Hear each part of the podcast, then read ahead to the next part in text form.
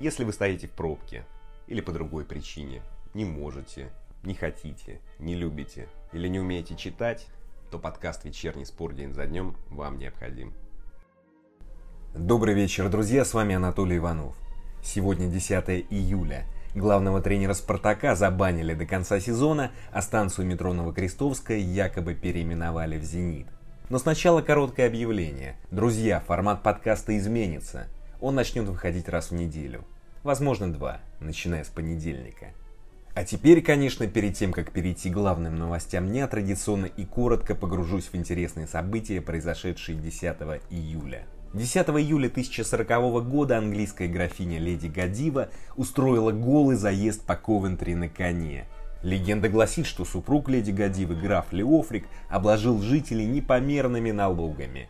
Графиня не раз просила его ослабить гнет, но он был непреклонен. Однажды во время пира пьянющий Леофрик заявил, что снизит налоги, если Гадива проедет по городу голый верхом на лошади. Он был уверен, что она не согласится, но и произошло обратное.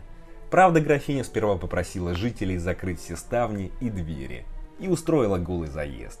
После обескураженный граф сдержал свое обещание. 10 июля 1547 во Франции произошла последняя разрешенная королем дуэль. Однако запрет не возымел эффекта, количество дуэлей не снизилось.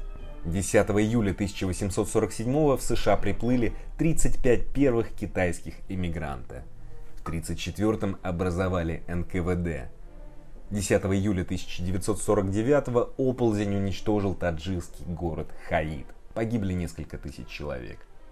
А что спорт? 10 июля 1878 судья впервые использовал свисток во время футбольного матча. Легенда гласит, что встречу студенческих команд в Лондоне обслуживал полицейский. Якобы во время спорного момента игроки затеяли драку – и полицейский использовал свисток, чтобы разогнать оппонентов. 10 июля 1960-го сборная Советского Союза по футболу в первый и в последний раз выиграла чемпионат Европы. Турнире отказались играть 13 стран, включая Англию, ФРГ, Италию и Голландию, а Испания по политическим причинам отказалась ехать в Москву на четвертьфинал. Полуфинальный и финальный матч проходили во Франции. В полуфинале Союз обыграл Чехословакию со счетом 3-0, в финале со счетом 2-1 выиграл у Югославии. Ну ладно, вот что будет в этом выпуске. Станцию метро Новокрестовская переименовали в «Зенит». Клуб взял на себя часть расходов.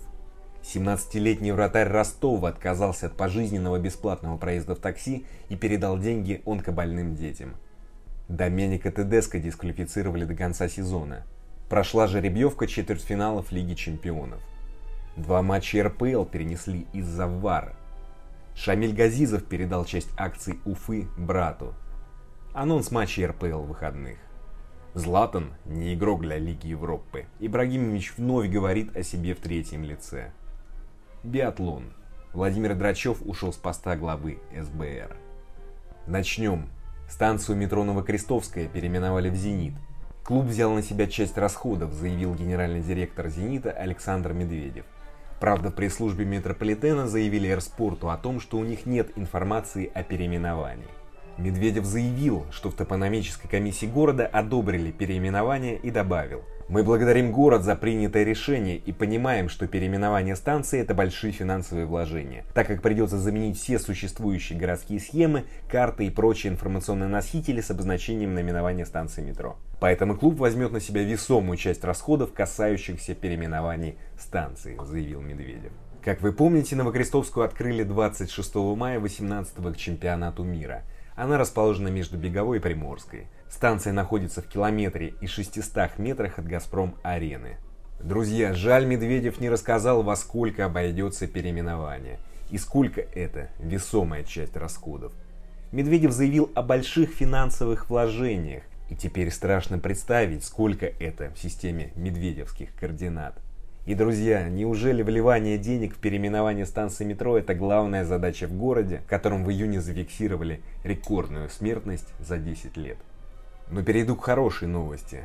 17-летний вратарь Ростова отказался от пожизненного бесплатного проезда в такси ради помощи онкобольным детям. После матча 23-го тура РПЛ Сочи-Ростов 10-1, в котором за гостей играла молодежная команда, Ситимобил предложил вратарю Денису Попову пользоваться их услугами бесплатно до конца жизни но он отказался. Попов написал в Инстаграме. После матча Сочи ребята из Ситимобил предложили мне пожизненные поездки на такси. Спасибо им за такое предложение, но я свое еще заработаю, а есть те, кому помощь нужна прямо сейчас. Решили передать эти деньги детям с онкологическими заболеваниями, которым помогает фонд Хабенского. Добро это действие, написал Попов. Что ж, прекрасное решение Попова, великолепное. Но правда говорят, что бравировать хорошими делами неправильно. Соглашусь отчасти. Ведь Попову хоть и 17 лет, но он уже известный человек. Афишируя правильные поступки, он дает пример другим, в том числе и коллегам. Уверен, на помощь онкобольным не задумывались многие футболисты. И бравада Попова отличный поступок, если хоть один повторит его поступок, прочтя об этом в Инстаграме.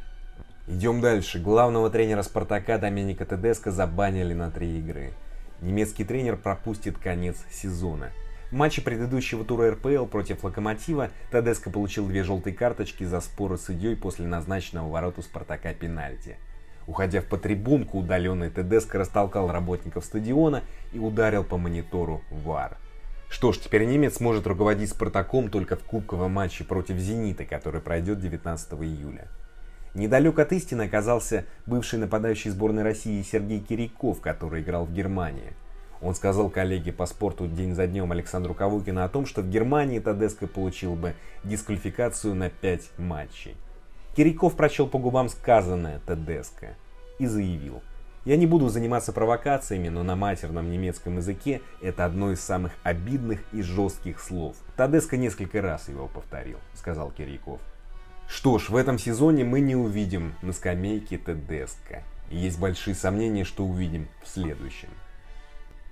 Перехожу к европейскому футболу. В Швейцарии прошла жеребьевка четвертьфиналов Лиги чемпионов. Победитель матча Манчестер Сити Реал сыграет с победителем игры Ювентус Леон. Далее. Барселона или Наполи сыграют против Баварии или Челси. РБ Лейпциг, Атлетика, Аталанта, ПСЖ.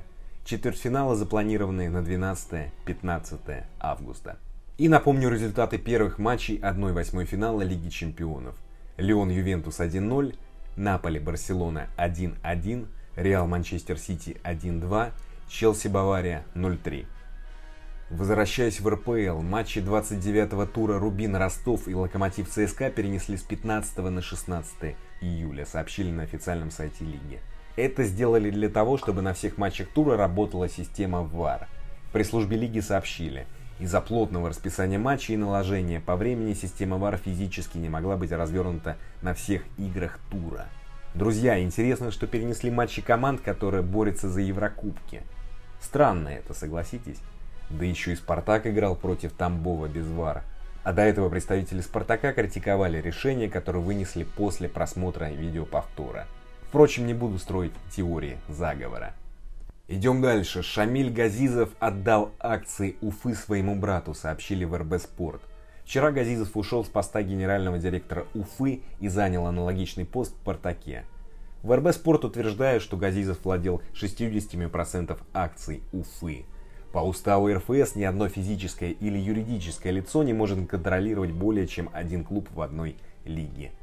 И теперь Газизов соответствует правилам. Я надеюсь, что он выполнил предписание неформально. Перехожу к анонсу 28-го тура РПЛ. Суббота 11 июля. 16.00 Арсенал Тамбов. 18.30 Ахмат Зенит. 20.30 Сочи Спартак. 12 июля, воскресенье, 16.30 Локомотив Уфа. 18.30 ЦСКА Рубин, Динамо Крылья Советов и Оренбург Ростов. 20.30 Краснодар, Урал.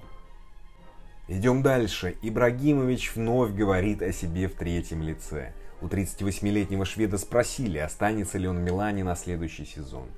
В ответ Ибрагимович заявил о том, что если Милан не попадет в Лигу чемпионов, то он уйдет.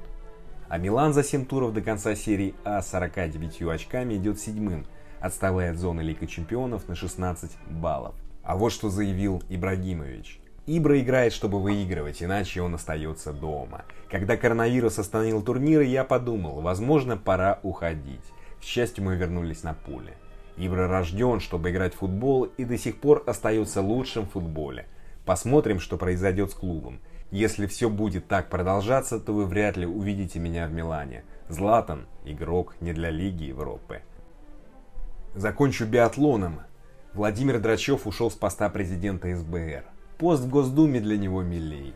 Но совмещать нельзя. Забавно, что он заявил, говоря о Госдуме, что, цитата, «Мы должны сейчас полностью сосредоточиться на работе». Логичный вопрос, а что до этого делал Драчев?